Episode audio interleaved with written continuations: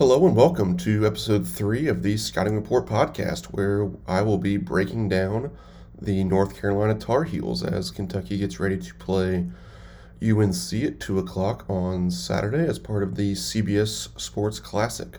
Uh, my name is Brandon Ramsey, and I am actually flying solo this week.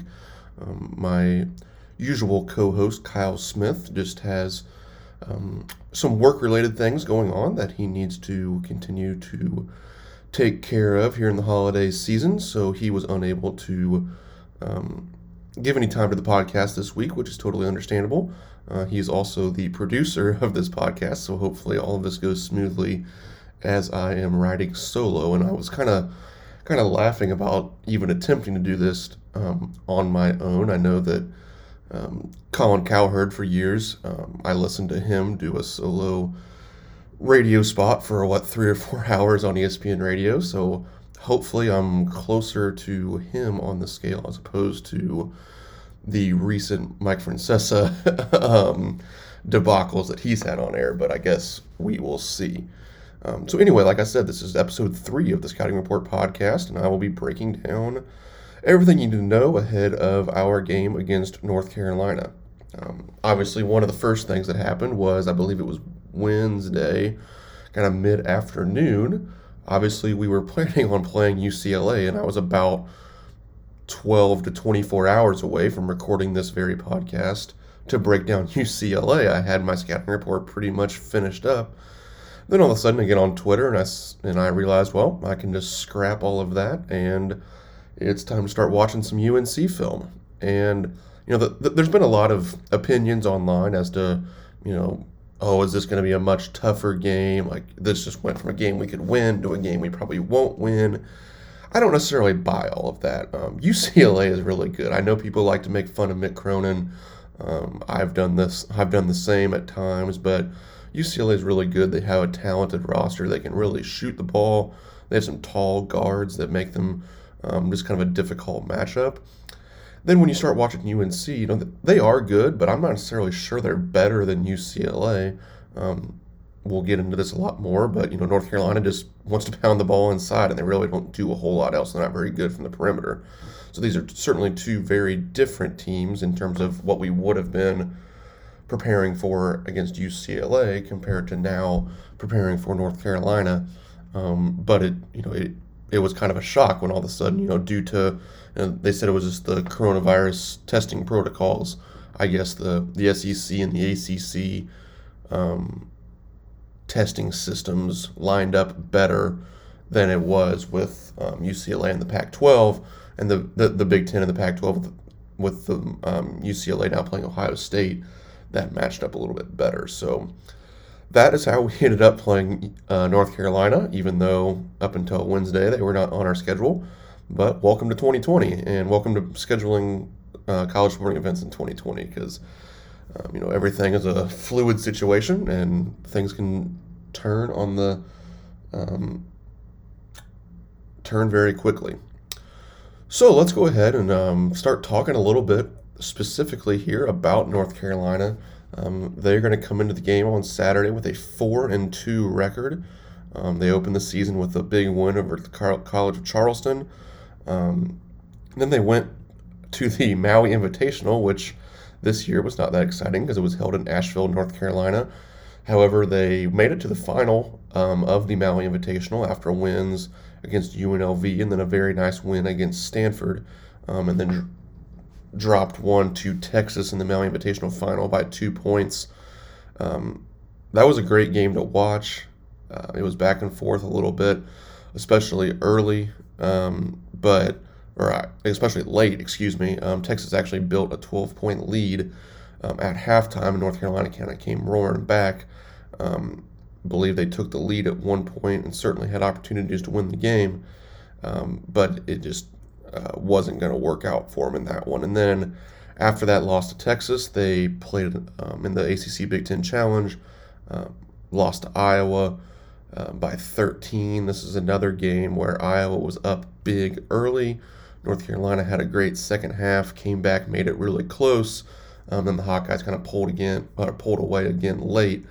Um, but so, both of North Carolina's losses have been to you know very good NCAA tournament teams. Um, then they came and beat North Carolina Central a week ago on Saturday. Uh, the final score is not quite indicative to what that game was like. Um, North Carolina Central was up big, which kind of seems to be a theme. Um, they were, I think, up by like 12 points early in the game against North Carolina. Um, but then North Carolina was up by like 15 with just a few minutes to go. Ended up being a six point game. Uh, but North Carolina Central played them very tough, and um, it was an impressive showing uh, for those guys over there.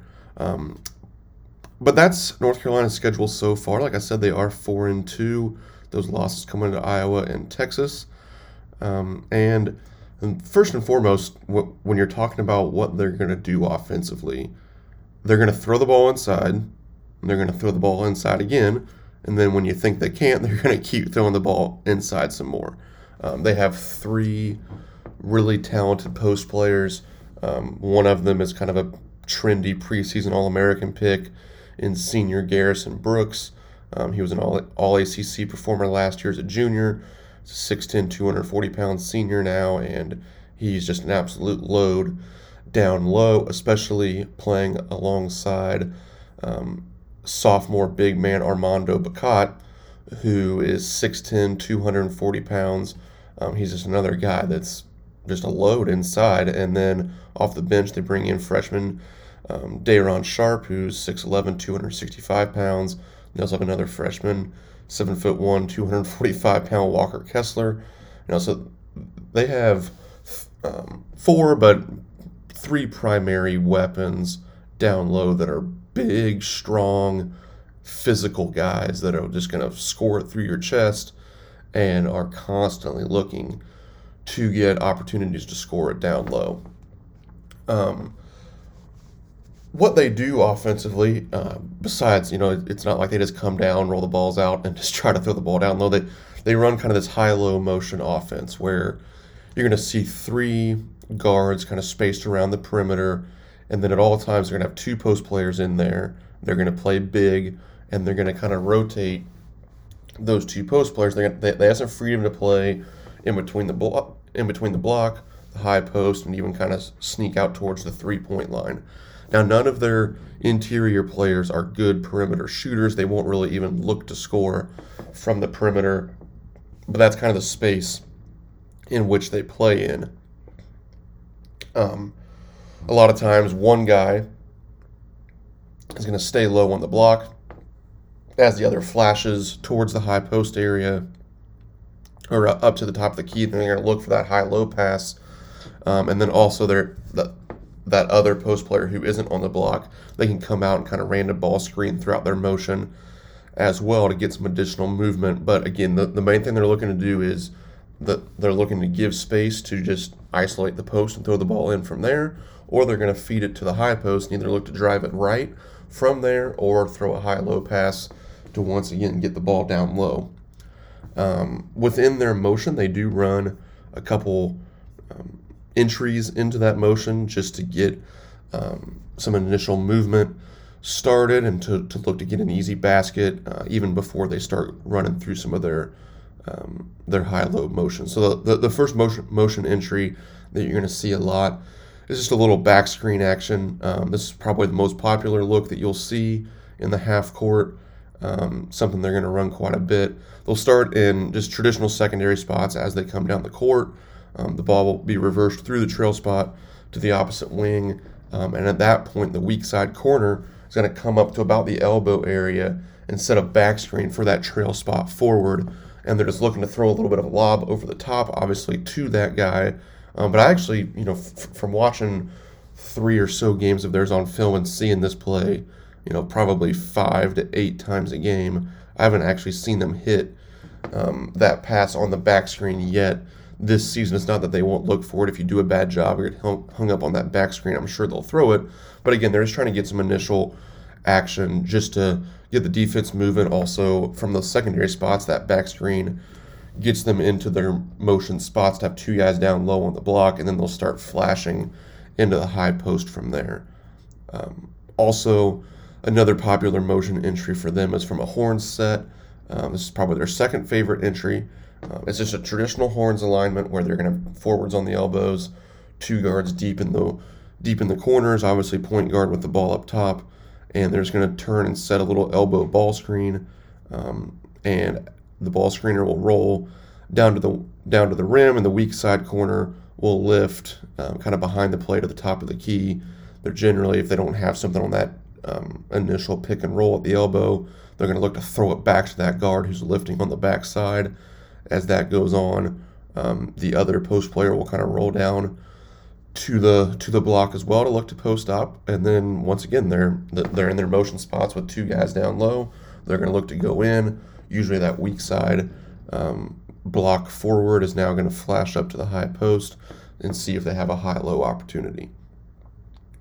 Um, another thing they really like to do, this is out of secondary, um, is set a ball screen with a, with a simultaneous cross screen happening down low. And as that guard comes off the ball screen up high, they're going to look to throw an entry pass um, t- to that um, to that forward coming off the cross screen. Uh, so again, this is going to be out of secondary alignment. Um, the ball will get reversed, um, and the the low post player, the rim running um, forward, will follow the ball as the ball gets reversed to the wing. Uh, once the ball does hit the left wing, that trailing post player um, is going to set a side ball screen, and at and at the same time, the weak side corner is going to come down, set a cross screen down low. So you're going to have that high uh, wing ball screen action with a cross screen going up down low, and it's a great opportunity uh, to to get the ball inside for them. The last set play that we're going to talk about here, just a half court set. Um, that I think they call it strong, um, but on the strong side, they're going to um, point guard's going to hit the wing, and he's going to cut underneath the post player and out to the strong side corner. Um, and they're going to throw the ball down to the corner. And at that point, the whole back side is completely isolated and emptied out. And what they try to do is that that post player on the ball side block now is going to try to force the defender around to the front because the backside is is emptied out. And they're going to try to throw the ball over the top uh, to try to, to try to get the ball in for an easy dunk or layup. And that's something that these post players that um, do a really good job of, and something that Kentucky's going to have to be cognizant of defensively, is you can't get too high over the top on these post players because they're so big, they're so physical, and they're really good at trying to seal you out and um, look for that kind of over the top pass. And that's why they run a lot of high low stuff also.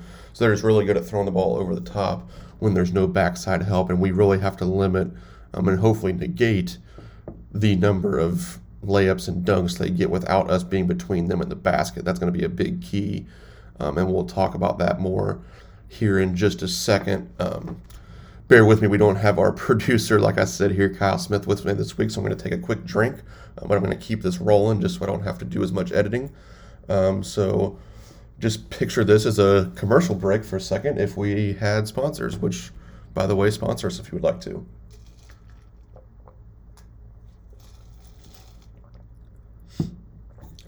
All right, I'm back. Um, so again, one thing I really want to touch on is how Kentucky is going to guard the post in this game. It's going to be, you know, the most important thing to look for as soon as the as soon as the ball gets tipped the first time down the court when UNC throws the ball inside.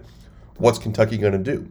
You know, the, there's a few different options when you're playing a team that has as good of post players as North Carolina has obviously, I guess the, the, the first option is just to, you know, Kentucky generally is a kind of three quarters around front type of post defense team. We don't necessarily bring a ton of help onto the post. We try to um, just let them play one on one. So, you know, if, if that's what we want to do, it's certainly an option. And I think that Olivier Sarr and um, even Isaiah Jackson, just because of his length, you know, he, he's going to give up a lot of strength and size, but you know, he can make up for some of that just with his shot blocking ability. But you know, th- those guys are capable of, of getting some stops on the defensive end. But my primary concern about allowing them to play one on one would just be quick foul trouble, because again, these guys are just so physical that time and time again down the court, it's going to be really hard to not foul them um, in a way that's going to cut into our bench way too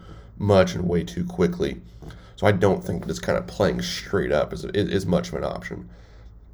Um, another thing that you can do, which some teams certainly have done at times this season, is go to a 2 3 zone. Um, I feel like that would make a lot of Kentucky fans happy, me not necessarily being one of them, but there's a lot of fans that clamor for 2 3 zone for whatever reason. Um, and that you know generally makes it harder to throw the ball inside because your defense is packed in a little bit. Um, there's not as many traditional um, post up opportunities on the block. Uh, Coach Roy Williams would have to go to some more set plays in order to screen those outside guys in the zone and try to get the ball inside, which they certainly do have some of those sets up their sleeve. And obviously, Coach Williams is a great coach. Um, but I do think that we will play some zone at some point on Saturday, and that'll be one of the ways that we try to combat throwing the ball inside. Um, and then lastly, and what I have been advocating for and will continue to advocate for, um, is that we double the post when the ball goes inside. Um, so w- what I would like to see is as soon as the ball hits the hands of either Garrison Brooks Armando Bacot, um, or um, or Day'Ron Sharpe. So those three post players, that's number five, number 11, or number 15. As soon as the ball hits their hands, I'm going to come double from the weak side. So whoever's guarding on the perimeter, furthest guy from the ball on the weak side, as soon as that ball hits the post player's hands, I would come double. Now, a lot of times, and even when I was coaching um, at the collegiate level, we anytime we doubled the post, we always doubled on the first dribble. And now the reason that you do that is that it is, it makes it harder to throw the ball back out of the post. You know, if if a guy is just standing there with the ball, hasn't started his dribble yet, and he sees the double coming, it's a lot easier just to kick the ball out because um, you don't have to pick up your dribble. You can see it coming. You can pivot, turn a little bit easier. You just see it coming. Whereas if you wait till the dribble, then you have to pick up your dribble, you've um, kind of gotten into your post move and it can kind of rush you and you end up making some bad passes out. Now, for this game, the reason that I want to just go right away is that once we've made that decision to double, and obviously I have no idea if Coach Cal's going to double the post. Um, I think we'll do it at some point. Um, this is again, this is the scouting report podcast. I'm talking about a little bit, you know, not just of what Kentucky will will do or what North Carolina does, but some of what I would do um, and what I would do is, like I said, I would double the post on the catch. And the reason for that is, like, like I started to say, w- once you make that decision that you're going to double the post, you're making that decision because you want the post player to give up the ball. You know, what that's to, me that's obvious. You know, you, you're doubling because you think those guys are dangerous. So if I think they're dangerous, my goal is for them to pass the ball. And yes, it might be a little bit easier for them to pass the ball if they haven't dribbled yet. But to me, that's almost the point. Again, once we've made once we've made this decision that this is what we're going to do. So, you know, you're you're coming to double from the weak side. You're hollering at them as you're coming, and you're waving your arms and you're running at them hard, and you're trying to get them to kick the ball out. And then, yeah, you're in scramble mode from there, covering up the backside. But that's okay because a you don't have to really close out hard to these guys at all. In fact, you want to make a point of not closing out hard because, um, quite frankly, if these guys shoot it from the perimeter, that's a win for the possession, especially if it comes from, you know, somebody like Garrison Brooks giving up the ball for somebody to shoot on the perimeter. That's a big time win for our defense. So, you know, the scramble isn't as hard when you're able to close out really short and just kind of keep um, keep things packed in as a as a defense. Um, so that that's what I would do. I think that also the the primary reason, or one of the primary reasons to do that is it's going to help keep Olivier Sarr, Isaiah Jackson, etc., out of foul trouble because you know again, obviously, if the post players are giving up the ball quickly, then they're not getting into post moves. They're not being physical down low, and that, that that's going to help keep our guys out of foul trouble. But, you know, either way, this is going to be a game where Jacob Toppin's going to get some serious minutes. Um, Lance Ware's going to get an opportunity. Um, you know, those guys especially Lance Ware. You know, I, I don't think he's overly physical. I don't think this is going to be a great matchup for him. But man, he's going to get an opportunity because whether it be from foul trouble or just our bigs needing a break, and and that's regardless of whether we play. We could play 40 minutes of zone. We could double for 40 minutes, or we could just play traditional Kentucky defense and we're just going to need some more breaks down low than normal because of their physicality and the way they can rotate um, through those three or four guys. So, you know, all, all of our big men are going to get chances, and you know, it, it's an opportunity to earn some minutes and show show some toughness. You know, if if, if Lance Ware comes in there, follows the scout, gets a couple stops, and rebounds the ball, guess what? He's going to keep getting opportunities. Jacob Toppin comes in and shows that he can be athletic, be physical, get some stops on these guys and rebound the ball, well, he's going to earn some more minutes. And you know, it, it's, it's going to be a great opportunity and kind of a gut check time for some of these guys that aren't happy with their roles. And, and that goes down to the guards, too. You know, if, if you're if you're Cam'Ron Fletcher and, and you're unhappy with with the way things went in the last game, kind of getting benched after uh, screwing some things up on the defensive end to begin the game. You know, he's going to get an opportunity here too, and especially if we're doubling the post, man, come in there, be six six, six seven, be athletic, be long, double the heck out of these guys, and then go get some rebounds. Um, same thing for B.J. Boston too. You know, so there's there's plenty of opinions to go around on him. He's a second leading rebounder on this team. He's rebounding the ball more than Olivier Sarr right now. Um, I think he's averaging like 6.2 rebounds a game. Um, you know, this is a game where even if he's not making shots, he needs to try to get eight rebounds. If he gets eight rebounds, then that's going to be um, a great sign that things are going well for Kentucky defensively. Um, anyway, so d- just to move on a little bit, and uh, this is gonna be a super quick segment, but North Carolina defensively, they're straight up man to man. There's really there's really not a, a whole lot special that they're going to do on the defensive end. They do have quick, smaller guards that are going to try to apply some ball pressure, um, and then you know they're able to give some of that extra ball pressure because they're backed up with a ton of sides around the basket to protect the rim. Um, so th- there will be a lot of resistance at the rim. We're going to have to do a good job of playing off of two feet at the end of our drives um, and, and being ready to score it against some big guys down low. Um, and then to dive into their personnel a little bit more, I know we've talked quite a bit about their big guys, but um, at point guard, they're going to start um, a five star freshman who's a top 15 player nationally. That's number two, Caleb Love.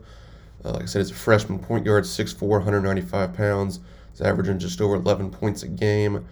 Um, he's a guy that we just need to back up and not let this guy drive it right and not let this guy get layups.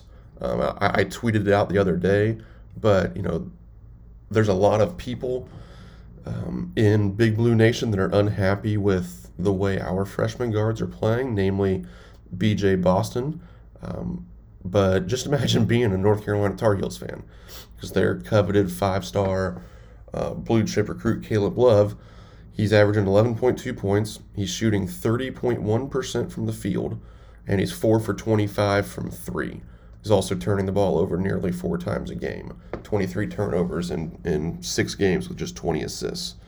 Um, so those are not um, very good numbers, but obviously I think we would all trade spots with North Carolina right now because they're four and two. Um, but yeah, he, he's not shooting the ball well from from outside. We just need to take layups, scoot back, close out short, um, and, and, dare him to shoot it. Another freshman guard they play is six foot, 160 pound R.J. Davis. He's number four. Uh, he's obviously smaller than Caleb Love, but uh, plays off the ball a little bit more. But he is a combo guard. He'll handle it quite a bit when he's in there. Certainly will get it and go and transition some. Um, you do need to close out a little bit more aggressively um, to RJ Davis. Um, kind of want to take away his catch and shoot threes. He's a solid shooter. Um, he's 8 for 23 so far this year from three. Um, but first and foremost, we're trying to get the ball out of the hands of their post players. We're trying to pack in the defense. So, you know, you're closing out to RJ Davis with high hands. You're trying to deter that initial catch and shoot three. But we're not as hung up on taking away threes as we are in a lot of scouting reports. You know, you just want to be there to contest his shots as to when you're closing out to somebody like Caleb Love, you're literally closing out short and telling him to shoot it. Um, you know, you don't necessarily want RJ Davis to shoot it, uh, but if he does at the expense of, of packing it in at least a couple times, that's going to be okay.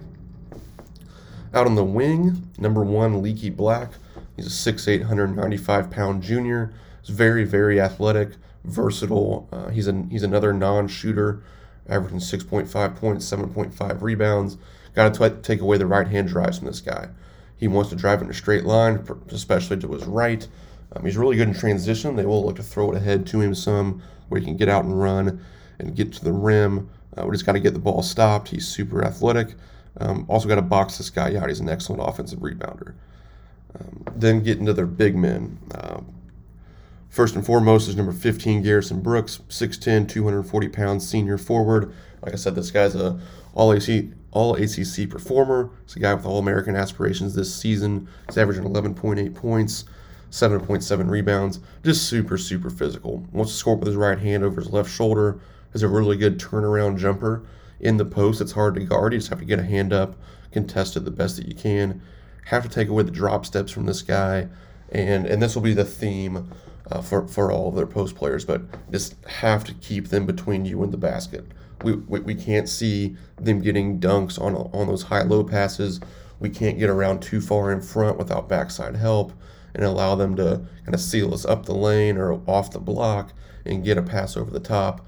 We just need to make these guys score through our chest with our hands up, with us between them and the basket, um, because their percentages are going to go down at that point. But they're just so physical and they move so well that they've had a lot of back, baskets this year where it's just them in the rim, and and, and those are just too easy.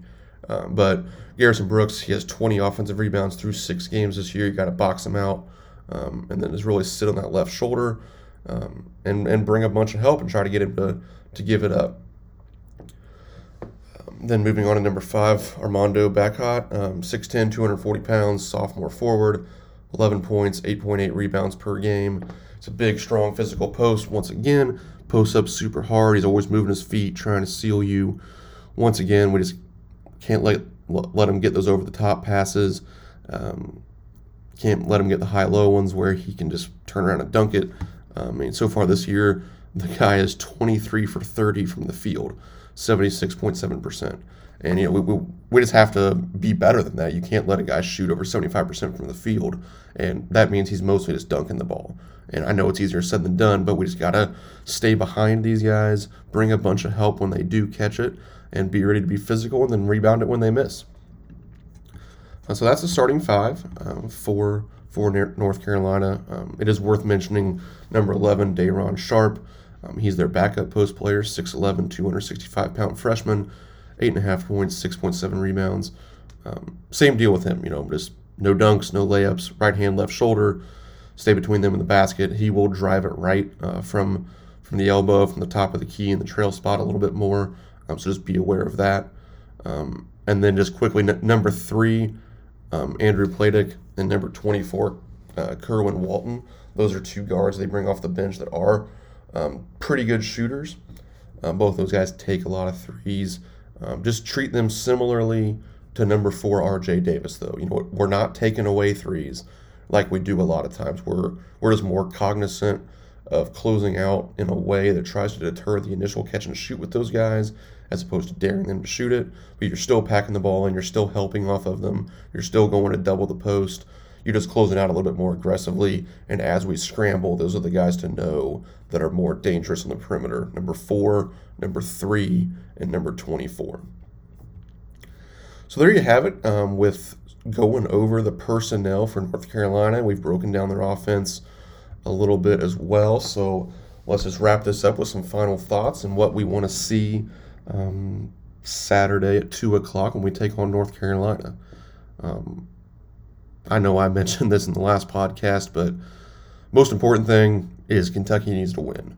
And that carries even more weight now because you know, not only do we need to win just for the psyche of the players or you know for the fan base to whatever extent that matters, but we need to win because we're not going to make the NCAA tournament if we lose many more games, especially in the non-conference. And not only would this be a a win, but this would be a really good win and, and actually a resume booster um, to, to beat a team like North Carolina. Um, so we, we, we need to win, but you know that, that's pretty simplistic. So how do we go about doing that? Well, again, whether we double the post or not, you know that's up to Coach Cal and, and, and his staff. They're obviously going to scout the game, um, you know, even more and, and better than I do.